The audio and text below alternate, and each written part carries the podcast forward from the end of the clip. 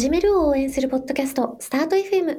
おはようございます。起業家でラジオパーソナリティの関口舞です。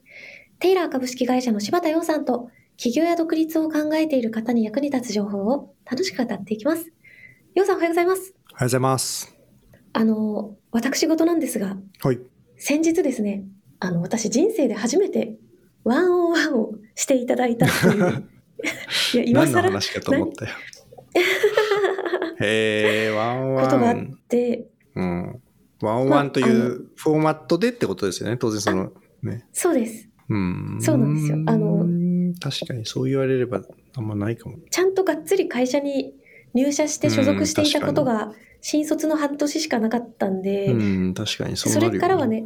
自分が会社をこう立ち上げたりしてると、上司とかもいないわけですから、いいなぁ、なんか私もや、誰かにやってもらいたいなと思ってたら、まあ、あるサービスを、開発協力を、まあ、うちの会社がしていた、まあ、他社の創業者の人に、まあ、なんていうか、ある種お願いしてというか。なんか、ワンワンみたいなのやりますかって言ってもらって、まあこれ普通ね、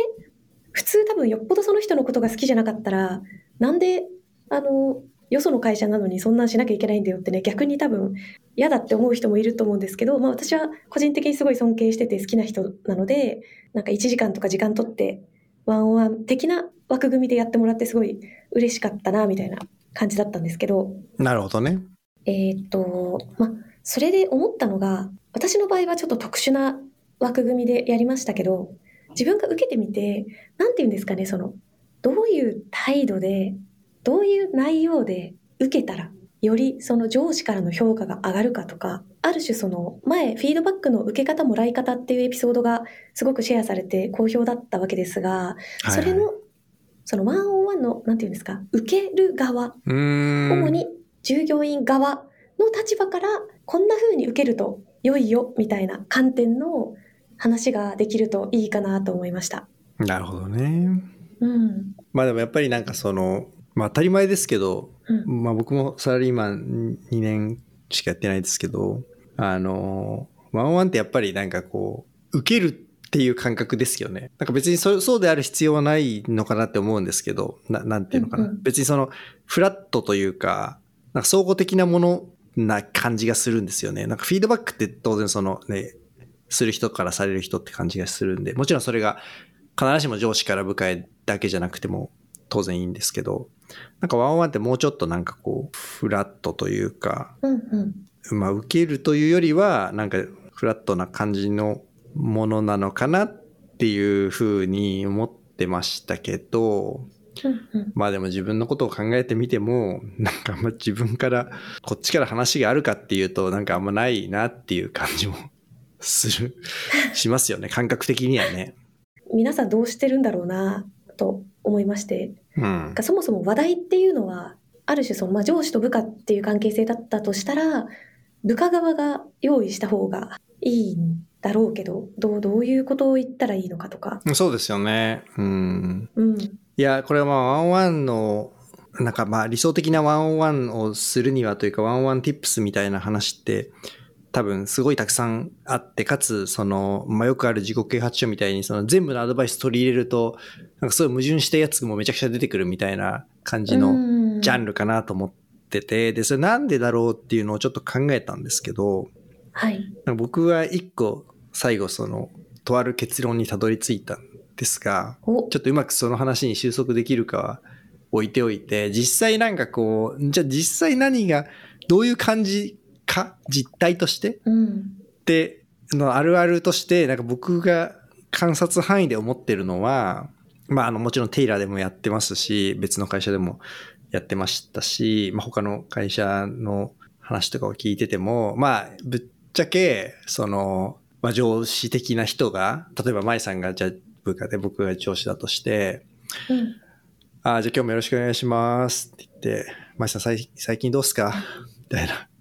感じのそうですよね。入り方をして、確かに。でまあ、ぼちぼちです、みたいな。で、うんうんまああの、まあもちろんね、フォーマットがある会社もない会社もあると思いますけど、結局、ほっとくと、ちょっと仕事の話していいですかっていう話になって、うん。で、えっと、業務上の相談を始める。うん、まあまあ、そうですよね。で、まあ、そもそもそれがいいのか悪いのかっていう話もあると思うんですけど、まあ、それはちょっと後でおい出てくるとして。で、えっと、あ、じゃあ今進めてるこれなんですけど、これってこんな感じなんですけど、これどう思いますか ?A プランと B プランあるんですけど、どっちがいいですか？みたいな感じの話をしてきて、うん。で、えっと、まあ、それはこっちの方がいいんじゃない？みたいな話をして、まあ、よく、よく、よくあるオチとしては、まあ、あくまでその、そのワンワンっていうことで相談してくるぐらいなんで、その A か B かという質問に答えるより、なんか、いや、そもそもね、みたいな話の、ちょっとその、うん一個抽象度の1段か2段高い話が、まあそもそもずれてるよね、みたいな話になって、で、えっと、なんか、それにちょろっと絡めて、なんかやっぱこういうことも意識していかなきゃいけないよね、みたいな話をして、あの。で、まあじゃあ今日ちょっと時間なんで、はい、じゃあまた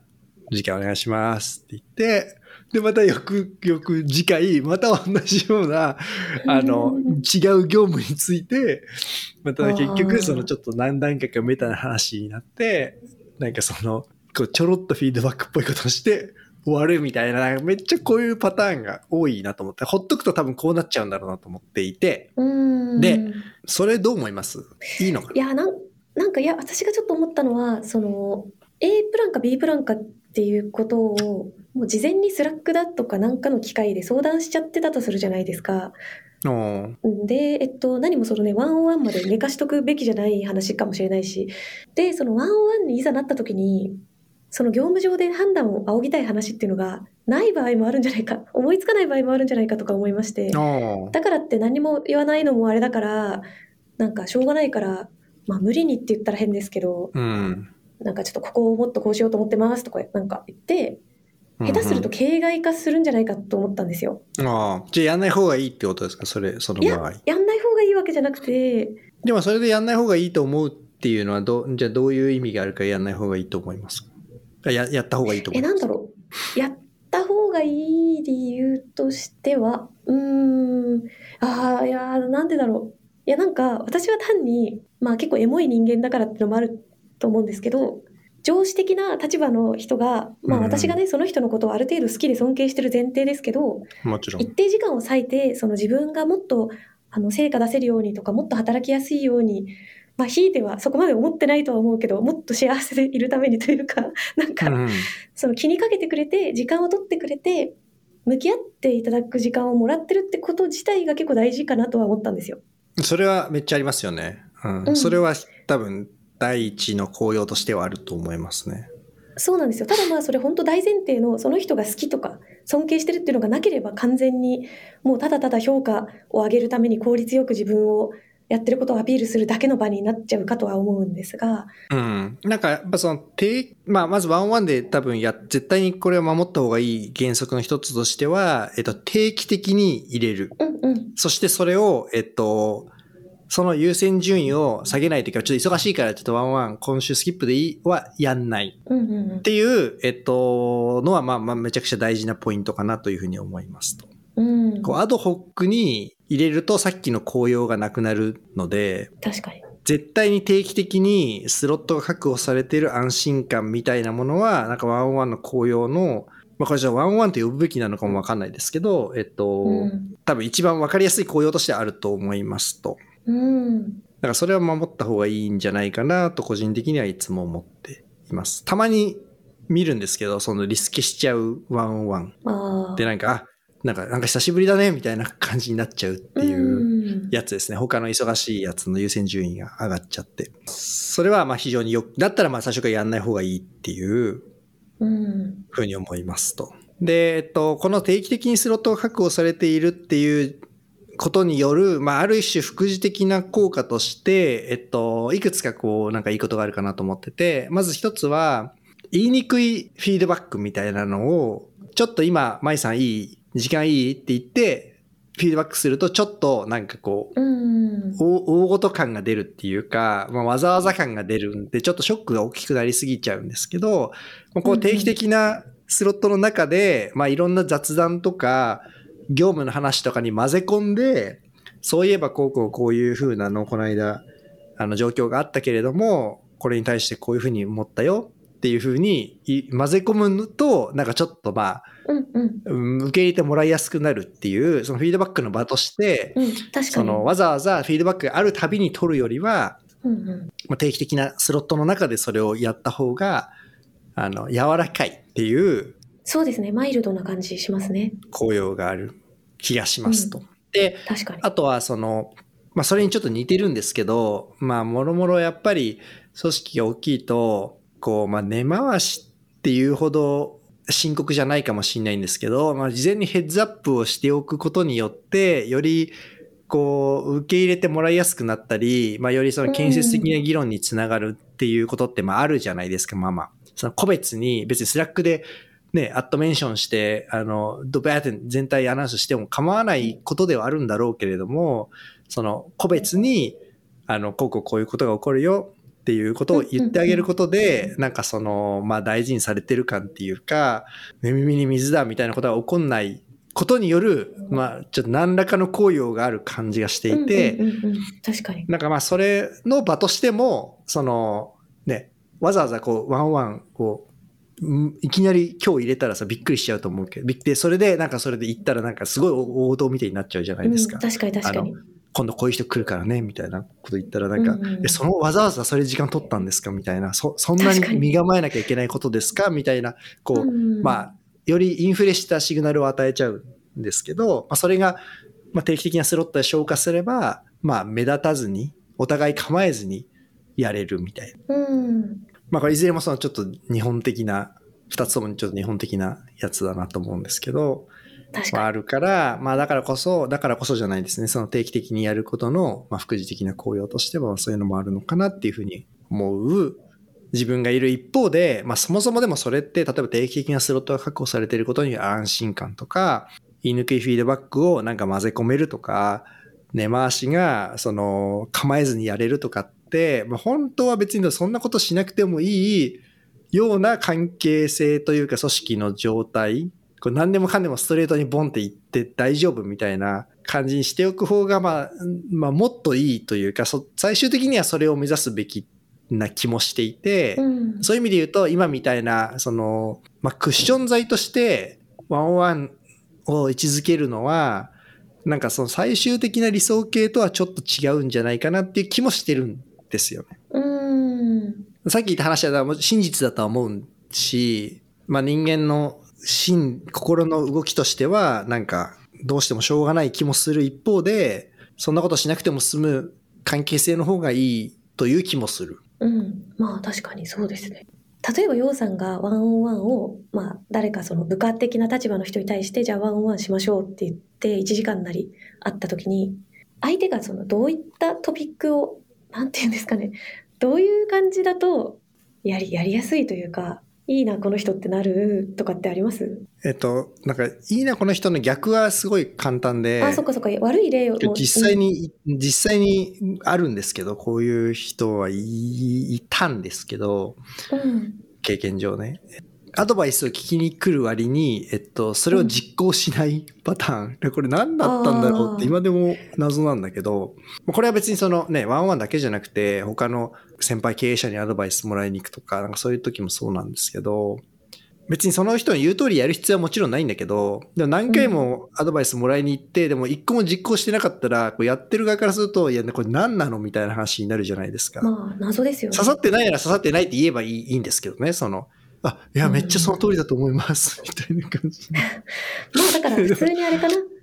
そういう姿勢だけを示したかったってことなんですかね。うんそうなのかなまあ、うん、そういう解釈、そういう、まあ、それがその、どっちがうがった見方なのかわかんないけどな、そ、まあ、その解釈もあると思うし、うんいや、それアドバイスが下手くそなだけだろうみたいな解釈もあるかなと思ってて、まあでもいずれにせよちょっとお互いなんかあんま意味ないから、それは一番なんか嫌なパターンかなっていうふうに思います。うん、それは嫌ですね。えっ、と、私が思ったのが、もしその上司から高く評価されたいって思ってるっていうまあ前提の場合ですけど、まあ、当然自分働いてて改善点とかもっと良くした方がいい点ってたくさんあると思うので、なんか私はそれをフィードバックを向こうからもらう前に、できれば、あの、ワンオンワンの機会をいい機会と捉え、自分で内省をし、振り返り、この人自分で悪いとこ分かってないな、自覚できてないなとか伸びしろがないなと思われないために、自分ですでに私はこういった点が課題だとか、だからこう改善するべきだというのを、えーっと、用意しておき、ワンオンワンの場に持って行って、先手を打って自分から言うっていうのは、もしかして、こいつ分かってるやんって思われる いいムーブになりうるかなって思ったんですけど、どう思います？なんないくないですか？なるかな？なんない？僕はなんないです。え、嘘。え、低評価。低評価ではないです。もちろん、その、自己認識が正しいかどうかっていうのは、まあもちろん、その正しい方が、ああ、まあこの人分かってるなってはなるので、うんまあ課題認識がないよりは課題認識があった方がいいのは、そうですね。うんまあでも別にそれわざわざ言ってくる必要はないというか、課題認識あるならまあ別に、うん。もちろんね、その答え合わせ、その、このこの課題認識が正しいのかっていうのを知りたいですっていう、その、まあ結局ね、ワンは鏡として使うのが一番いいと思うので、この、そっかそっか。あ自分の鏡として、その、行ってみて、どうリアクションするかで、なんかその、自分がどうなってるかっていうのを見るっていうために、壁打ちに使うのはすごいいいことだと思うんですけど、別にそのなんか心象を上げるためにそれをする必要は一切ないし、そんなんで心象上がんなくないかなと思い思います。まあまあ、それはね、ちょっと浅はかな、すいません、あの話なんですけどね。いや、ただなんか思ったのが、最近どうだった、まあその、成果とか具体的な自分がやったことを上司の人がいちいち細かく把握してないぐらいの組織だったと仮定した場合に、うんうん。なんか私が思ったのは、えっと、すごいポジティブに、なんて言うんですかね。こんなに私成果出しました。私めちゃめちゃこの1ヶ月、超イケてました。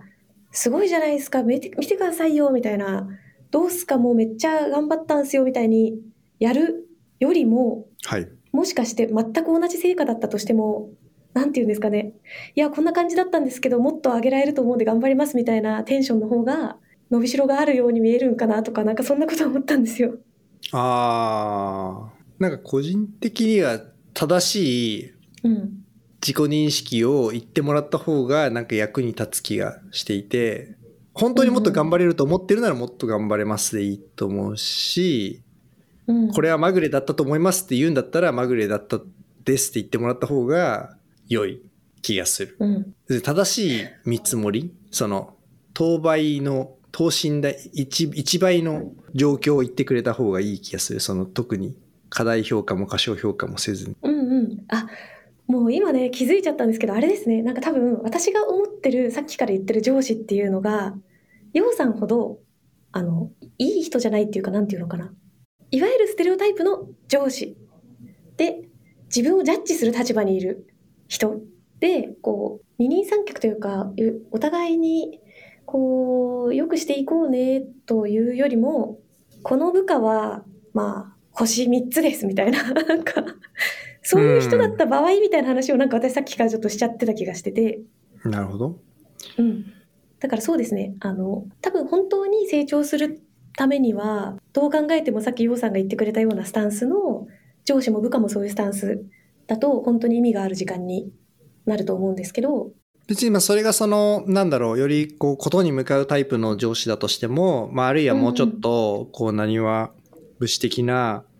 こう、感覚的な上司だったとしても、結局、なんかこう、まあ、もう上司と部下の関係性だけの枠組みで言うと、えっと、こう、き期待と実際の現在地点うん。のお互いの認識を、えっと、こう、同じ水準に合わせるっていうか、そこのその、なある種その、物差しをこうカリブレーションするために使った方がいいと思ってて、もしそその評価の枠組みの中の話をするのであれば。つまり。私が、あたあなたが私にも対して抱いている期待、例えばこの、うんこの木の期待。で、この、まあ、例えば1ヶ月に一遍だとしたら、この1ヶ月の期待っていうのは、こうですよね。これで合ってます。私が思ってる、あなたが思ってる期待値っていうのはこうなんですけれども、それは合ってますか？うんうん。っていうのをまずカリブレーションするじゃないですか。で、あと、私がその、私が思ってるあなたがの、あなたが私に対して思ってる期待値に対しての到達度っていうのは、私はこのぐらいだと、あなたが思ってると私は思ってるんですけど。それは合ってますかと。で、いう話をするのが一番役に立つと思う。うん。それは、あの、そこの尺度が、まあその、ね、本当の、よりそのね、ことフォーカス的な人もいれば、なんかその、いや、早く書いちゃダメだよ、君みたいな感じの、うんかもしんないんだけど、この間、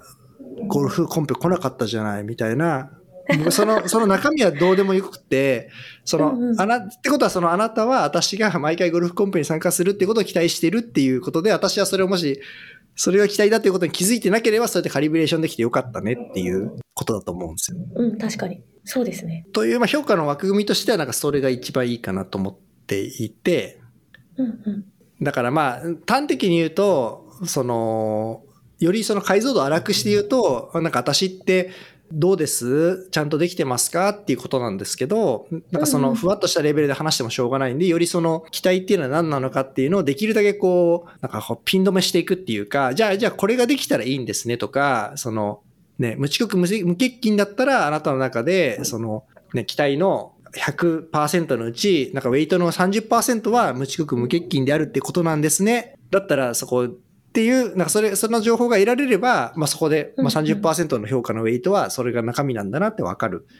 し、次やった時に、いや、そんなそういう話でしたよね、変わってないですよねっていうことができるんで、うん。なんか、いや、もうそれは大事じゃないんだよね、みたいなのがあれば、あの、まあそこで修正できるから。まあそこのね、その期待の設定がコロコロ変わったり、なんかあんまりこう、実はそんなに具体的じゃなかったりっていうこと自体は上司のクオリティというか、まあいい上司なのか、まあ合う上司なのか合わない上司なのかっていうところに最終的には依存しちゃうけど、でもそれを確認するっていう行為自体は常に良い手なのではないかと。うん。確かにいいですね。なんかそれだったら、なんかね、私がさっきからその、ワンオンワンのその相手の上司のことを好きとか尊敬している前提がうんぬんみたいなこと言ってましたけど、まあ、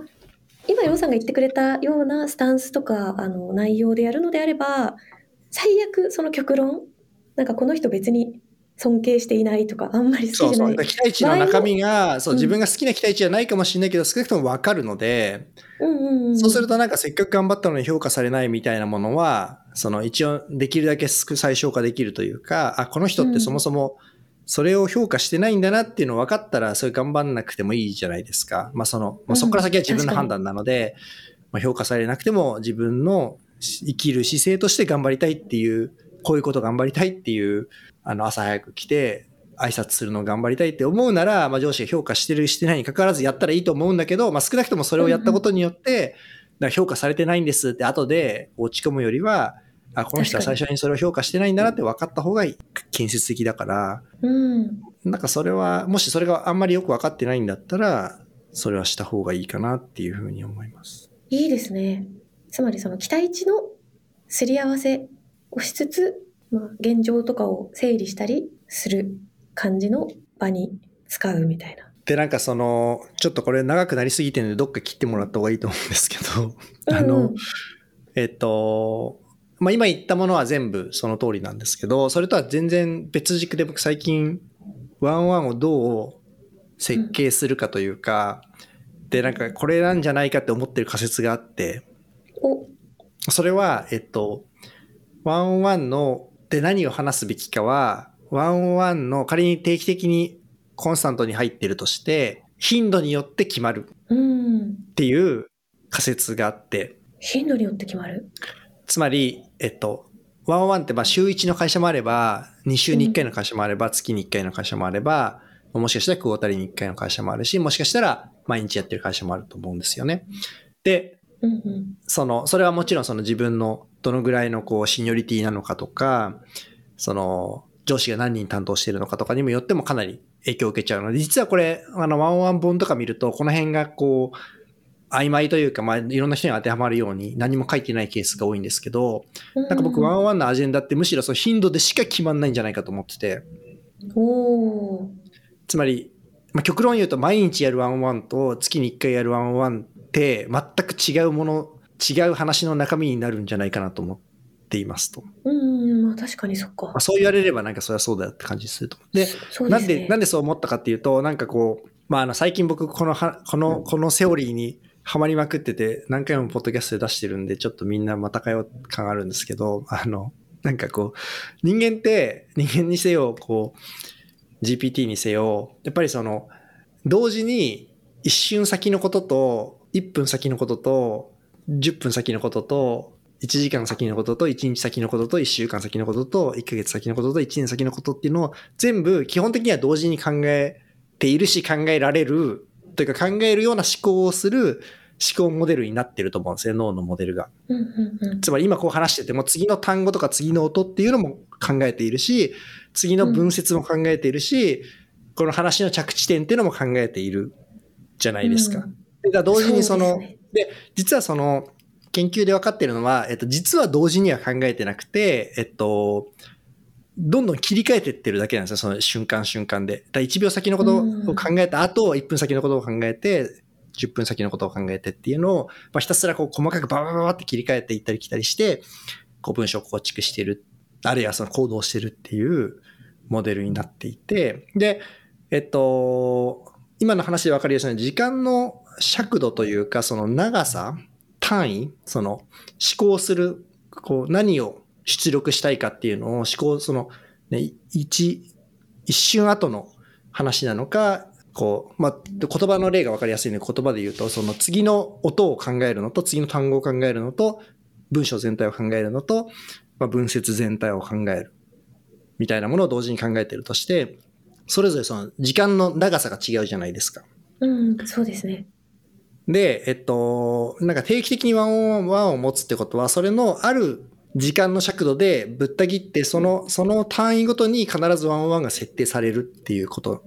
じゃないですか。うん。裏返せば。週1でやるってことは、まあ、週っていう単位でチェックインする場があるっていうことなんで、週の長さで考えられるべき、取り扱われるべきテーマを取り扱うべきだと思うんですよね。ああ、確かに、そっか。そうですね。それでね、1ヶ月とかに、なんか何ヶ月単位とかやってても、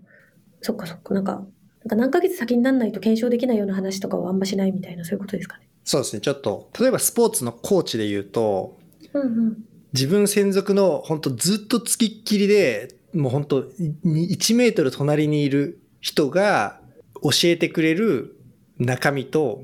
例えばサッカーとかやってるとして、もう常に隣でやってる人が教えてくれる、こうした方がいいよみたいな話と、うん。週に1回来る監督みたいなことが、お前こういう風に動いた方がいいよっていうことの、なんか流度、抽象度って明らかに違うじゃないですか。ち違わざるを得ないというか。そうですね、そうですね。確かに確かに。監督は当然どうやったらトラップがうまくやるのかっていうフィードバックをしても、あんま精度が上がらないじゃないですか。週に1回しか見てないし。そうですよね。そう。で、付きっきりの人は、むしろ逆にこう、なんだろう、やっぱあまりにもこう日常的に接しすぎてるので、なんか1年前と比べるとこういうところ良くなったねみたいなのってやっぱ分かりにくいんですよね。うんうん、うん。でそれよりは、なんか今のトラップのこの感覚覚えておいてねみたいなやつの方が明らかに効率がいいじゃないですか。その人のインプットとして。そうですね。なので、ワンワンとかも同じで、そのなんかこう、頻度によって取り扱うべきテーマの抽象度が変わるんじゃないかと思ってて、うん、確かに。で、これ別に、これワンワンだけじゃなくて、自分の中でも、午前中何しようっていう話と、今週何しようって話と、今月何しようっていう話、まあね、ビジネスでも当然その違うテーマを設定するじゃないですか。だからせっかくこう、定期的に入ってるんだったら、その、もしまあ一月に一回入ってるんだったら、一月でやりたいことみたいなものを、そのワンワンで、えっと、これを今月やりたいと思ってるんですよっていうのを言っといて、で、うんえっと、その1ヶ月後に、前回こう言ったけれども、なこれはこうでした。だから翌月こうしようと思いますっていうチェックポイントに使うのが、なんか効率的かなと思ってて。おー、めっちゃいいですね。だから頻度が決まると、そのサイクルで回せる、なんだろう、改善したいこととかっていうのが変わるじゃないですか。うん。よくそのね、まあ今でもそうなのかな、マッキンゼーとかだと、えっと、これも業務上の話ですけど、ワンワン、あの、ピープル的な話というよりは。フィードバックサイクルって、これどっかの話でしたけど、どんくらいかわかります？その、普通のプロジェクトで、僕が新卒で、なんか2年目ぐらいの人で、チームが5人ぐらいのチームで、そのマネージャーと自分の間で、えっと、で柴田さんこれ今日あの、こういうタスクお願いしますねって言われて、えっと、N、これ時間が入ります。時間っていうかその期間が入ります。うんうん。P 後に経ったら、えっと、もう一回チェックインさせてください。この P に入うるん時間のスパンってどんくらいだと思います？えー、なんか見当もつかないですね。1週間とか1ヶ月とかですかね。まあなんかその1週間ぐらいだと思うじゃないですか。よく事業会社であるのはやっぱ1週間後にチェックインしますが多いと思うんですけど。まあそうですよね。一旦ちょっとそこでどんな感じか様子見しましょうみたいな。えっ、とですね。特に1、2年目は3時間です。あ、はい。えー、3時間後にもううん。どうでどうですみたいな。どこまで進んこのだ3時間どうだった？みたいな。えー、どうだったってかどこまで進んだ？だだから、それって、えっと、だからそこのフィードバックって明らかに、その、1週間後のフィードバックと違うわけですよね。そうですよね。うわ、すごい作業レベル。ルの話で、こう、こういう、えっと、こう、ね、こういうことを調べろって言われたので、まずはこういうふうな、えーこれとこれとこれをしら、こうこういうこととこれのソースを当たるっていうふうに考えました。で、まずはここに、うんうんうんえっと、このリサーチャーにこれを依頼して、で、これとこれとこれを、えっと、見ましたけど、えっと、ここまでしか書いてませんでした。これが3時間の進捗です。え、なんかこれは聞いたの？とか、なんかそう、で、そういう感じのフィードバックになるじゃないですか。いや、これそもそも進め方が、こっから進めるんじゃなくて、むしろその知ってる人に聞いたら、みたいな。それ聞いたの？みたいな。だからその、なんていうの、その、それによって明らかにこう、テテーマが変わるんですよね。うん。で、僕はやっぱりお、おおむね、その、やっぱ慣れてないマネージャーとか、まあ、あるいは慣れてないタスクをやってる人っていうのは、日本の事業会社は、えっと、そもそもインターバルが長すぎると思います。い一般論として。うんうんうんうんあの、桁一つぐらい長すぎると思います。そっか、じゃあもうちょっと早くチェックインすればいいってことですかね。そうですね。はい。だからその、3時間で思いつかないものは1週間でも思いつかないので、まあそうなんですよね。結局ね、はいあの、あさってまでって言われても、なんかあさっての何時までって言われたその何時の手前の3時間で頑張るだけかもしれないから、結局それまではやってないかもしれないし。そもそもそのね、うんこう、パパッと何かこういうことしてくださいって言われて、作業イメージが湧かない時点でもうできないので、確かに。時間預けるだけ無駄なんですよね。うーん。でわまあ、分かんないなら分かんないで、それは別に構わなくて、そのう、ん分かんないことを分かるという意味では3時間あれば十分。みたいなことだと思うんですね。その、そのインターバルで設定されてる。それでもちろんね、へー慣れてくるとだんだん伸びるんですけど、伸びたとしてもまあはい1日ですね。1日、へーインターバル1日だったら、あ、なんか今日はスローな日だったな、みたいな感うん覚です。うん。すごっ。で、もちろんその、どんどん上になっていくと、もうちょっとこう緩くなって、まあそれでも1日に1回ぐらいはチェックインされるかなって思いますね。えー、なんかさすがマッキンゼーですね。なんか、それは知らなかったです。めっちゃ面白い。逆にだから、そう優秀だからさ、みんななんかこうね、こう、インターバル長いのかなって思うじゃないですか。そう、思いました。なんかまあ、言うて1ヶ月とか置いとくんかなすら思いました。いやいやいや、なんかやっぱり、その、そのインチェックインのインターバルがやっぱりその、流度に関係してるからなんですよね。あー、確かに。なので、まあ、まずはそのね、自分自身がやっているチェックインが、まあ、そもそも定期的なんじゃなかったら定期的にしてもらった方がいいと思うし、定期的なのであればその頻度をベースに、そのインターバルで取り組むべきテーマの抽象度みたいなのをが、まあ、おおむね決まると思うので、うんうん。それを、まあ、アジェンダにするっていうのが、なんかおすすめなんじゃないかな、というのが最近ハマってる仮説です。おー、いいですね。いや、ありがとうございます。ちょっとぜひ、これはすごい参考になると思うので。でね、あとこういうワンオンワンこんな感じでやってて、こういうの良かったよとか、こういうので困ってるよとかあったらまたぜひ皆さん教えていただければと思います。ありがとうございます。スタート FM ではあなたからの質問やメッセージを引き続き募集しています。ポッドキャストの概要欄から送ってください。そして最後まで聞いてくださったそこのあなた、チャンネル登録、高評価よろしくお願いします。今回も聞いてくださりありがとうございました。ありがとうございました。それでは素敵な一日をお過ごしください。